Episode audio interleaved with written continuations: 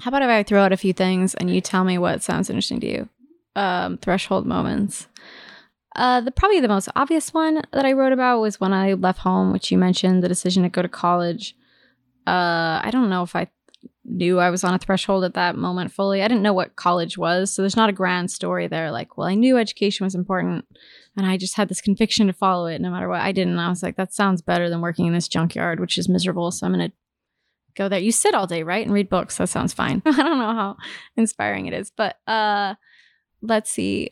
You'd mentioned religion because I grew up very religious. Uh, I grew up Mormon, kind of a more extreme version of Mormonism, and then I stopped being Mormon when I was I must have been around 21 or 22. Um, that was a slow, gradual process for me, though. There, there wasn't really a moment where I, you know, in the morning was Mormon and then in the evening wasn't. It was an incredibly slow over over years kind of change. But we could we could try to talk about that or probably the more uh, significant one for me, the the weightier one, the heavier one is um, kind of like when I stopped being religious, and that similar to losing my faith as a Mormon was a really slow it's such a process. You know, nobody wakes up on a Tuesday morning and thinks today I'll become estranged. Like it's very slow.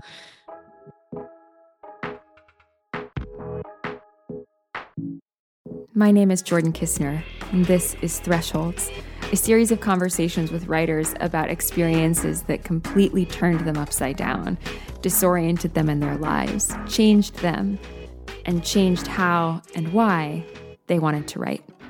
Hi, everybody. Jordan here. Welcome back to Thresholds. I hope that this recording is finding you well and healthy and safe and full up with good snacks and things to see, read, listen to, watch. And I'm so excited to add to that list of entertainment um, this conversation that I had with Tara Westover, the author of the memoir Educated, about her childhood and young adulthood as the daughter of Mormon isolationists in Idaho. Um, a quick primer on that book for anyone who hasn't read it, though it would seem that most of America has read it. But in Educated, Tara describes growing up really isolated, really off the grid. So her family lived in rural Idaho. She and her brothers and sisters did not get birth certificates, did not go to the doctor, did not go to school. The first time that Tara ever set foot in a classroom was after she had decided to leave home, having secretly studied to take the exams that could get her into Brigham Young University. And so I was really excited to have this conversation with Tara because I thought that her book was so full of the kinds of seminal moments that we talk about on thresholds. And I thought perhaps going into this conversation that we would be talking about her decision to leave home because that in her book is one of the biggest moments of departure and before and after. But something really funny happened in this conversation where uh, I asked Tara what she wanted to talk about, and she said, Oh, we could talk about that, or we could talk about this, or I guess we could talk about this third thing. And then it became very clear that the third thing was the real amazing shit. Am I allowed to say shit on this podcast? Whatever, fuck it, it's my podcast. And that's a pattern actually that I've seen in a lot of these conversations with writers where people often come in and they think they have a subject that they're supposed to talk about. There's kind of an obvious threshold that they feel they are expected to recite on. But actually, if you poke a little, there's something kind of like niggling around at the corners of their minds that is the real live spot, the real humming, vibrating, cool, liminal thing. And I'm hesitant to make any kind of pat metaphor out of this idea that the, the threshold you're not thinking about is the one that's really the most important.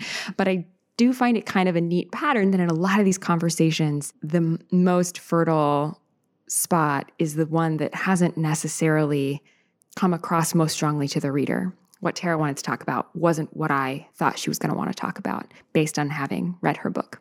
And that's become one of my favorite things about these conversations. And So maybe I will formulate this as a wish for you if you are listening. I wish for you that you get past the first and the second ideas in conversation with whoever you're talking to these days and get to the third one, get to the real shit. One note about this recording is that Tara very kindly invited us to her home, to her apartment in New York when we did this recording. So the sound is going to be a little different. It is not in a recording studio. We have the occasional sounds of her amazing dog. We have some Manhattan sound. And I like to think that that just adds to it.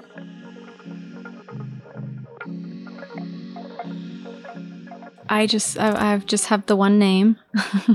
My name's Tara Westover. I don't really think about it. Uh, how would I introduce myself? I just use my name. I feel like everything else comes in time, right? I, I maybe wrote a book. I also have a dog. You know, these things accumulate over time. But I don't have a thing I say when I introduce myself that's like, hey, I'm Tara and I'm super into fishing, which I'm not really, but even if I were, I wouldn't. There was a, a definitely a more of a moment for me when I was at Cambridge and I'd been trying for a really long time to make a relationship with my parents functional and I did not make a decision to become estranged from them because there's no way I would have ever chosen that at that time. But I did make a decision to take a year and just not have contact with them. That was the way I thought about it. I, I would never have been in the headspace to explain to myself that I was choosing estrangement, but I just really needed a break. I just couldn't do it anymore. And so I decided uh, that, that I would just take a year from them. And I wrote them and said, I, I am going to take a year and we're not going to have any contact and I'm going to see how I feel at the end of it. And that was a that was definitely a change. A huge huge change from everything that my entire approach to my parents before that was uh try to make this work at any cost no matter what I have to do. I'm going to make this functional. And that was probably the first time I said I'm not sure I have control over this or I'm not really sure that what I do is is going to be able to fix this. I don't know. I, I think when you're a, a child and even a younger person and you have a really unstable relationship with your parents, it can feel like, or it certainly felt like to me, that the quality of my relationship with my parents was entirely dependent on what I did. So if they were upset with me, it was because I wasn't being the right kind of daughter. So my dad and I would have these fights uh, in the when I was working for him in this junkyard about it would be hot and I would wear these t-shirts, but I would roll the sleeves up, you know, so they were like sleeveless shirts. I would roll them. And that was just definitely not allowed in my family. And so we would have these little um kind of turf wars over, you know, two inches of skin on my arm. Uh, but they were these ridiculous fights that we would have. And I think uh, later when we would not get along, I would think, oh, if I was more modest, if I was following the church better, if I was being a better daughter, then uh, then then the relationship would work. And I think I really had always believed deeply that there would come a time in the future, at some point in the future, and this was maybe my true religion, that my parents and I would be at peace. that my father and I would have a peaceful relationship and would get along. And um and then you know collo- you know disaster happened and it became kind of clear that, that that just might not that future was probably not going to happen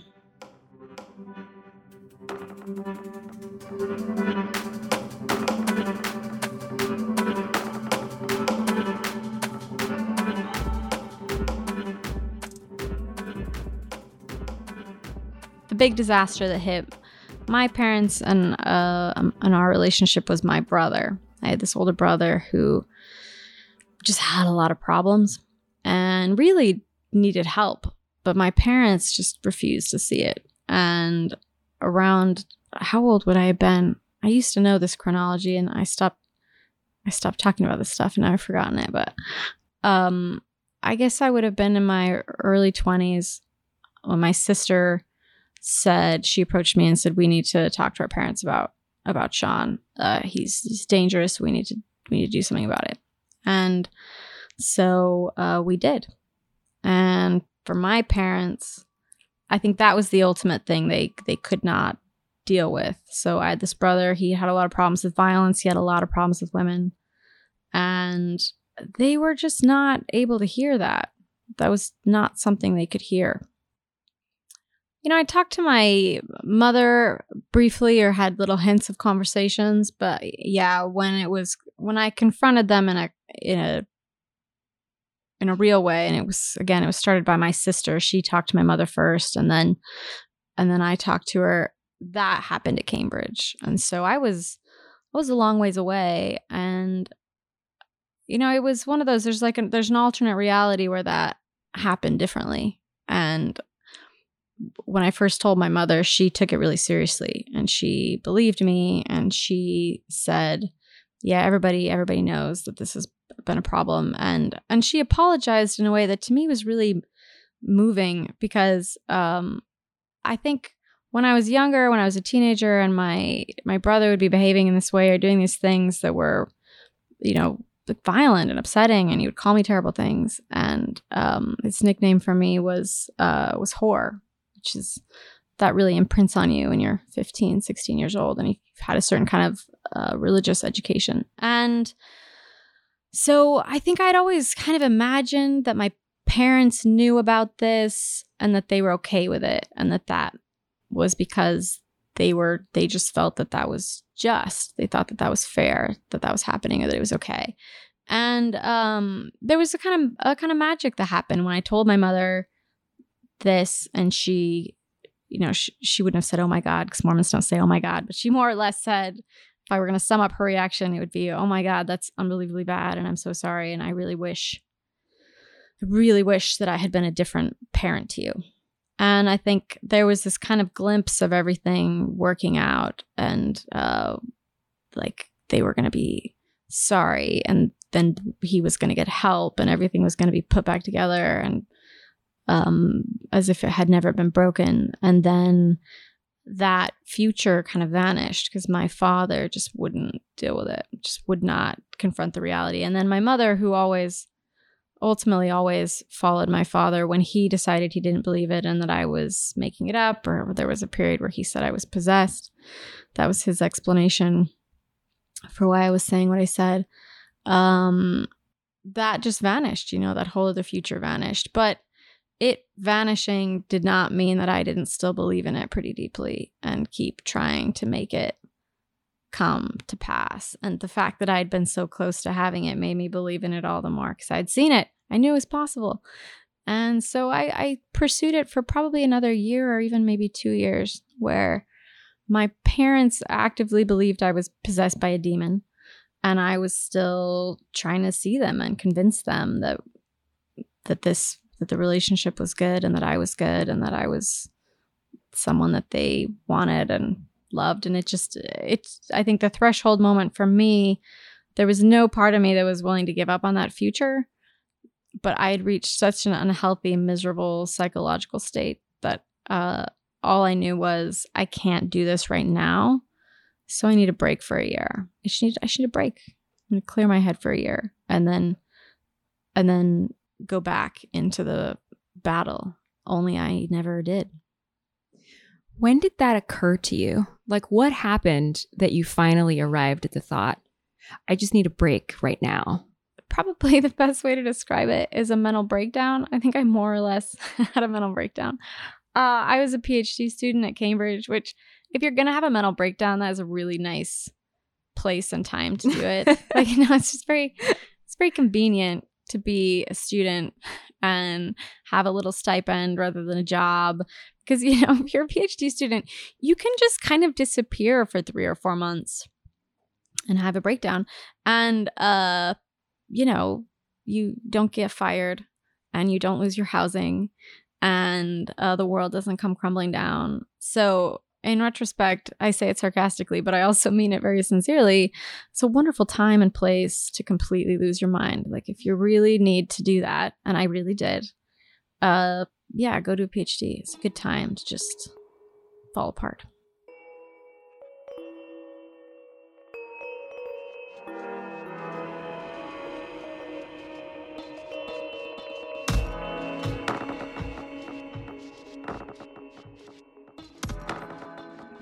Just so I have the chronology right, did you have a have your mental breakdown as a PhD student conveniently before the moment when you said I need a break or did you say I need a break so that I can go away and do this?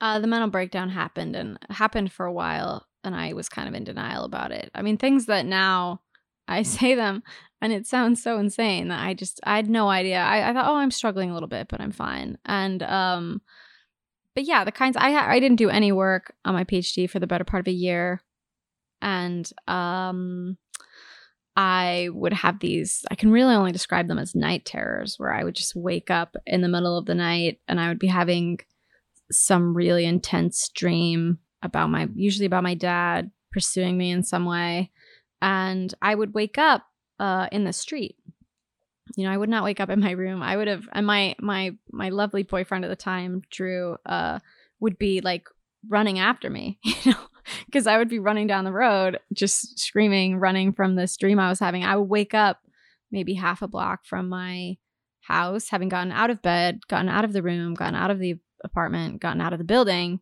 and be in the street and and drew would be chasing after me you know like wake up wake up. And i did that for a while uh, before i realized oh i'm i'm not well. Actually i really need help with this. And um yeah it sounds so obvious i was having i was also watching about 20 hours of tv a day which you know why that didn't clue me in that i wasn't well is another good question. Um but i think it really came to a head.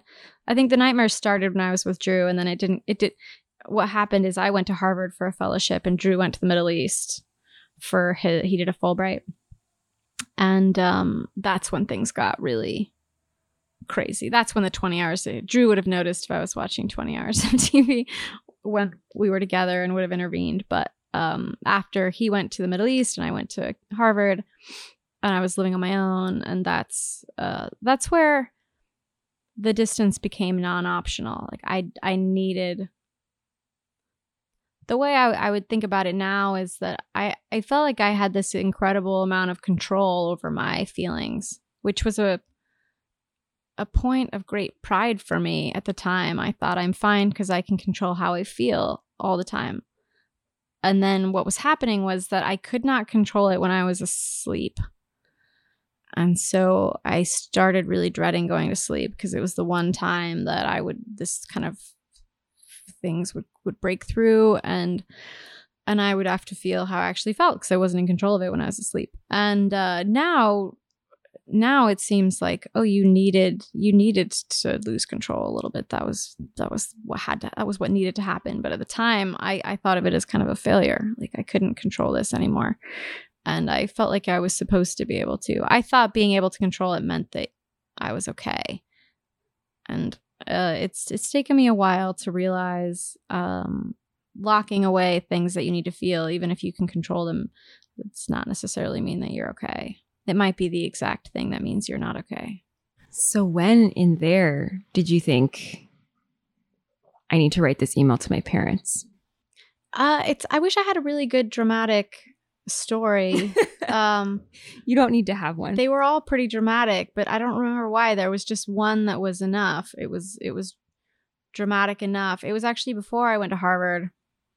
Uh, so I was still I Drew and I were living together in the UK in Cambridge in the UK, and um, I don't know. I think it was just after one of these. I just woke up after one of these nightmares, and uh, I think for me it was that loss of control was really terrifying. I hadn't I hadn't yet learned that that loss of control is a step that you take on the on the path to something like healing. Um, so I thought that the loss of control was bad, and in my mind, I was gonna get the distance from them so that I could regain the control and be fine again, which is not how I would describe uh, healing anymore. But that's certainly what I thought I was going for at the time. So I think I there was a point where I realized I'm losing my mind. Like I'm losing my ability to deal with this and control it and keep it at bay. So I just, it did not feel optional.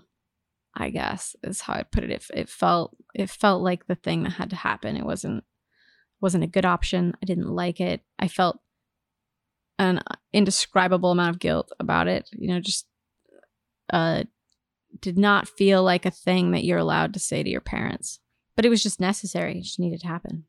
Did they write back to you? My mother did. My dad didn't. Um, it's funny, I, I can't recall what the email was precisely. I think she I think she more or less begged me not to do it.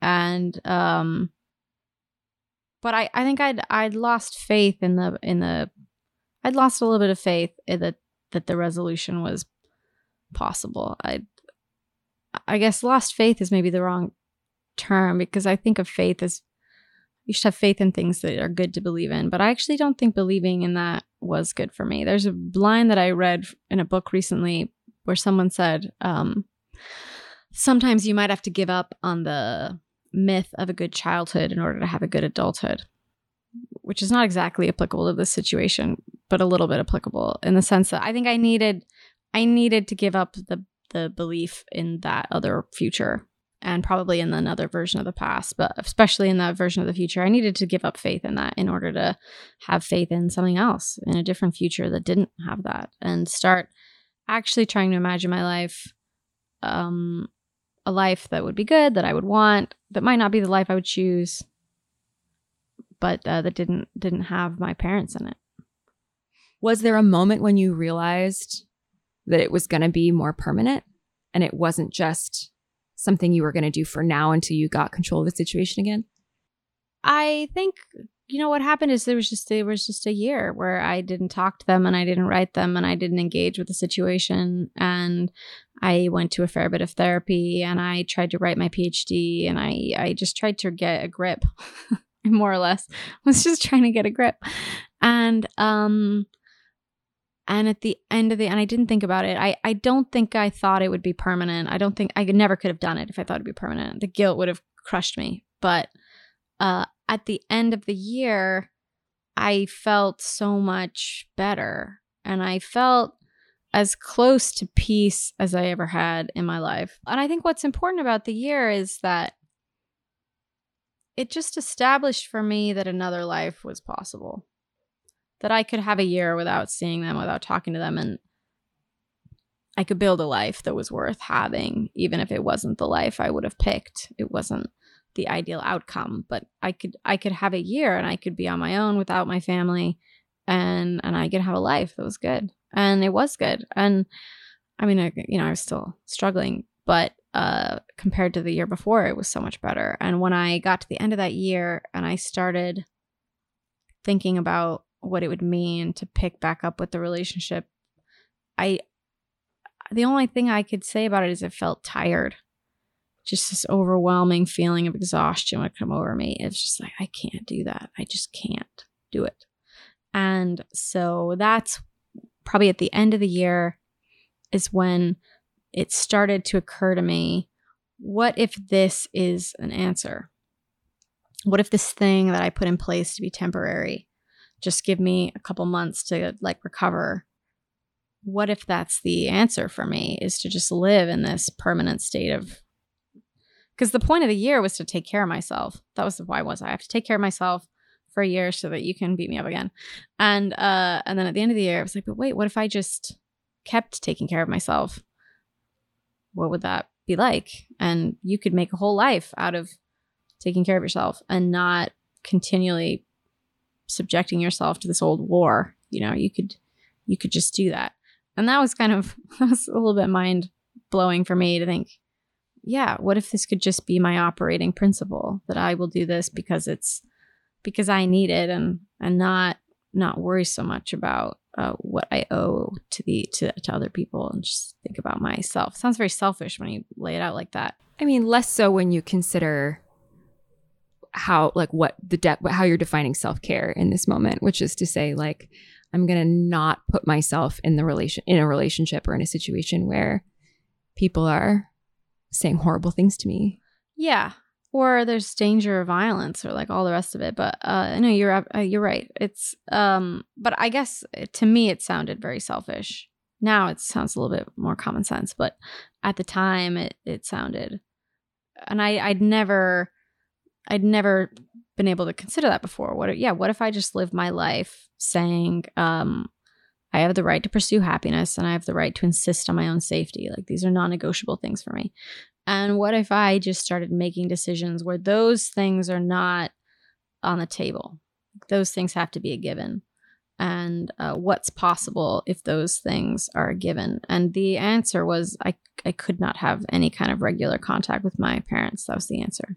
If if I was going to insist on safety, there could be no contact with my parents because there would be contact with my brother, and that was a bad idea. So, uh, it sounds like a for some people that would probably be very obvious that those principles, but for me they were not, and I think for a lot of people they're not actually. You you grow up and you have a certain I, I tend to think people who've been in toxic relationships, that sense of self and that sense of having a right to self-care is what gets eroded. Like that's the thing that gets taken. And uh, the only way to restore it is to try to get it back. But uh, it's, you know, for those people, for me, it was really tough. And so I think that threshold, that moment of saying, oh, I'm just going to I'm just going to have a year for myself, but then it's going to be, I'm going to go right back to the, it was, it was the only way that I could do it was to tell myself it was temporary, even though it's, it's now been, um, you know, probably seven, seven years or something. You know, it's been a chunk of time. Do you feel like that changed the way you became a writer or you decided to write about the experience. I'm like interested in the connection between deciding to take your own needs and safety seriously and the fact that you then wrote this store authored this story in the way that you did. Do you think you would have written the book if you hadn't had that realization or had that moment? Uh no, definitely not. um I think I'd had professors in college tell me I should write mostly I think they were basing it on the fact that I'd had a very weird life. And they thought, oh, you've had a weird life. You never went to school. You were raised by these radical people. You should write a book about it, obviously. And I, I, I, again, I just felt so guilty even thinking about it. I just thought, I just thought it would be a betrayal of them or something. And it just, it, I thought about it for maybe half a second and then just recoiled, you know, in horror at the idea. So, um, that was my position for a really long time. I think later I, I, I still think it's very complicated writing about people and I think especially people who are alive and people that you care about, people that you love or at least that you remember loving. Uh I think I think it's it's an incredibly complicated thing and you can't pretend like you're not you can't pretend like it's not an ask and you can't pretend like it's not affecting them. That's that's a cop out. It is. I think the only the only defense for nonfiction, really, of any kind, is that you say, um, I my my needs and ideas and experiences also get to be weighted here. Like my need or desire to tell the story uh, is is weighted against your need for me not to tell the story, and you have to negotiate it. And it's not perfect. You know, I think for everybody telling uh, your own story, you're you're kind of telling the stories of other people. And there's no way around that. Just like there was no way around me saying, "Oh, I have an obligation to my parents because I'm their child." But I also am a person and get to look after myself and get to set certain rules around what what self-care looks like for me and what my boundaries are and i think that there was a relationship between those things where it's it wasn't the case that I felt like my parents' feelings and needs didn't matter. I still feel like their feelings and needs matter very much, but I started to be able to put my own uh, wants, needs, feelings onto the scale as well, and and try to make decisions based on both and not just theirs, which was not intuitive for me for a long time. How long did it take for you to even get far enough along into that train of thought to be able to write it down? Well, writing is a very harmless act. You know, you're writing it by yourself in a dark room. So, and I was always writing. I'm not. I wasn't a writer. I had no intention of being a writer. Uh, but I had kept a journal from the time I was very young.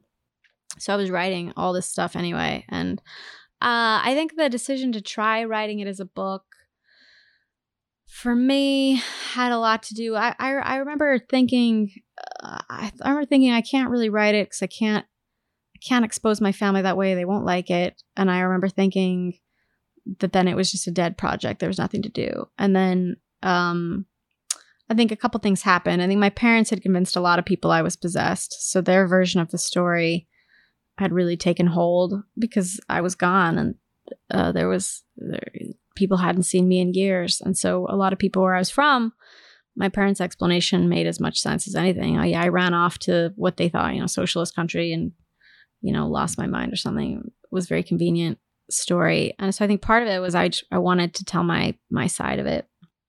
But I think, I don't think on its own that would never have, that would never have been enough on the scale. That would never, that would never have been enough. I think, I think what I was thinking about were, um, that period when I was at Cambridge and I was at Harvard right before I made the decision to to not see my parents for a year. That year off, my my break that I took.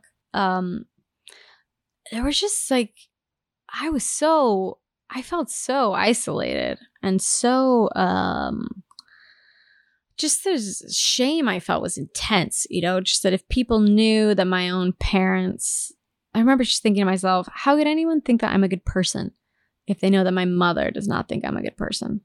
Like, this is the person that has to believe in you. And if she thinks I'm possessed, then how could I ask anybody to have any uh, faith in me? And that feeling was so strong for me that other people, how could anybody trust you if they knew that you couldn't get along with your family? Was so strong. I just remembered uh, wishing so much that there were, were people that you could look to and and who would kind of admit to having some of these struggles. And um, I really, I especially just wanted to see somebody who was okay, who'd been through, so it just seemed like they were all right, maybe.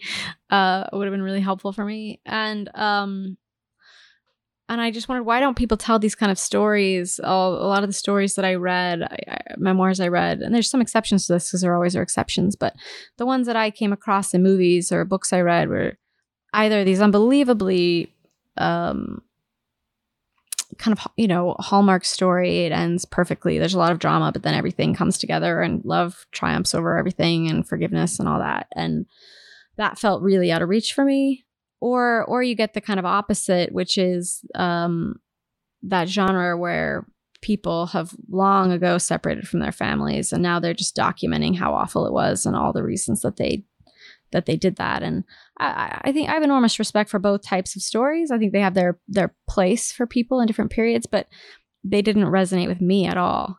You know i was in a i was in the no man's land in between where what i what I felt was not that I hated my family and they were terribly abusive because I wasn't ready to use that word yet. And I also didn't feel like, oh, it's fine. We're all going to recover and hold hands and dance in the field. Like that was not going to happen either. Although I would have really liked that.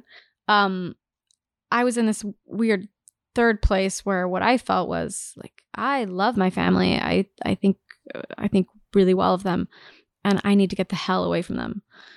And that, that book I didn't find so much uh, was somebody explaining why their family was great, why they loved them, why those relationships were so compelling, and then explaining this is why I had to go, even though it was a loss. It was a real loss. I'm not glad that it happened. I'm not glad I had to say goodbye, but I had to say goodbye. And so I think that there was a an element of loneliness to it that I felt like there's a reason to write this story because I really wished I'd been able to read it. So there was this kind of sense of trying to write it for a version of myself that no longer existed. And I think I don't know how often writers do that. That they're maybe actually writing t- to rescue themselves in some way. I think I was writing to try to rescue this older ver- this older version of me and anybody else who might be in that position. And so when I put everything on the scale, okay, in order for a book like this to exist, uh, it's it's not perfect. Like I, it, there's not a perfect answer. If I tell this story it's complicated for people in my life and I have to weigh that against my need to do it and the possible benefit of it. And maybe through distortions of my own um, mind, I decided it was worth doing. But it's not uncomplicated, that decision. And I'll be struggling with that decision for a while yet, I think.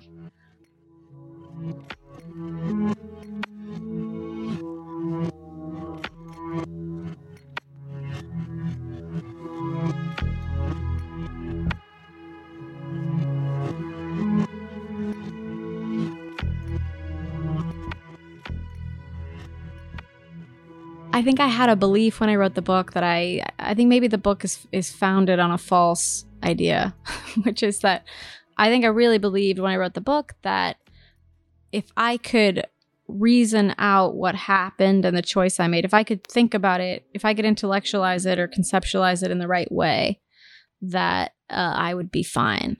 You know, like it would stop torturing me and I would be at peace with it. I could be at peace with the whole thing if everything that happened, all the choices I made, all the choices other people made, that I would be okay and be peaceful and be whole if I could intellectualize the story in the right way. So I think that there was an element of of that. If I could just put everything in order and say this is what happened and this is why and this is the decisions people made and this is what was going on with them, that then it would feel like it made sense to me and then I would be okay. And and I think there's a that helped.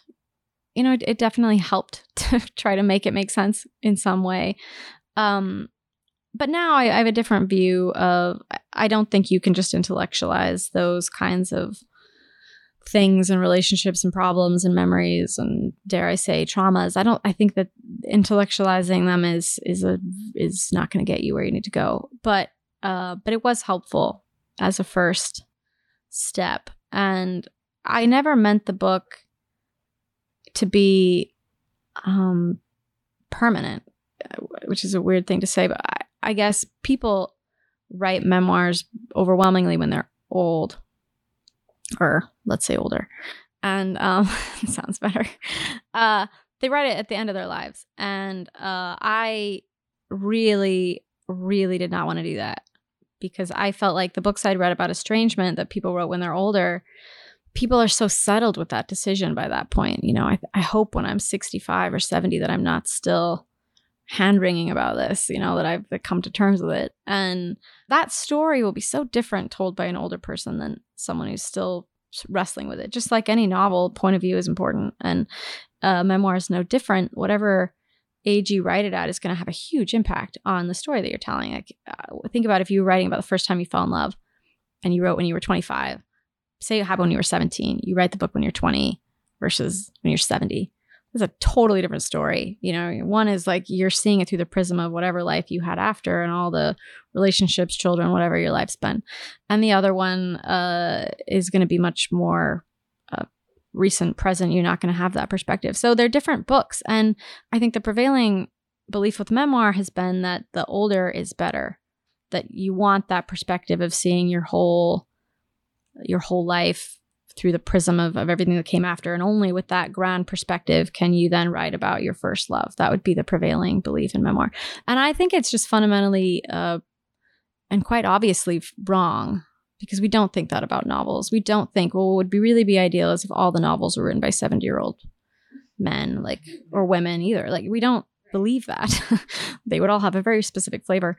So, uh, why we think that with memoir is peculiar. And I felt like specifically with something like estrangement, the uh, the the prism of of having hindsight and knowing how the story ends is problematic because what's hard about estrangement is not knowing how the story ends and is not being at peace with those feelings at all and not knowing if you made the right decision and if you're going to regret it and um, having really unresolved feelings. That's that's what estrangement is. It's unresolved feelings and uncertainty about the future and still trying to work out the past. It's it doesn't have the finality that an older book by an older person would have. So I I I fully believed when I wrote educated that in 10 or 15 years I would really hate it because I would feel differently about uh not just the writing style and the sentences, which you hope you get better as a writer as you get older, but just I, I thought the whole sentiment of it I figured would would shift and I would no longer identify with it, which has already started happening. And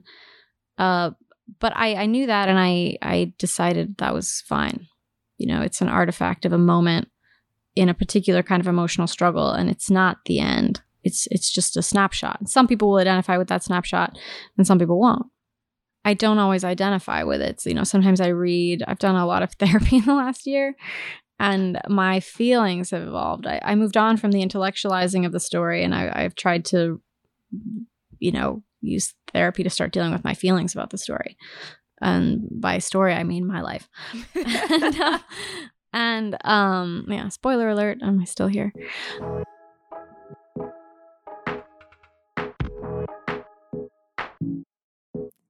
Thresholds is a production of LitHub Radio. We're produced by Drew Broussard and Justin Alvarez. Music by Lora-Faye Åshuvud of Arthur Moon. Our art is by Kirsten Huber, and special thanks to Farrar, Straus, and Giroux. I'm Jordan Kisner. You can find me on Twitter and Instagram at jordan.kisner. See you next week.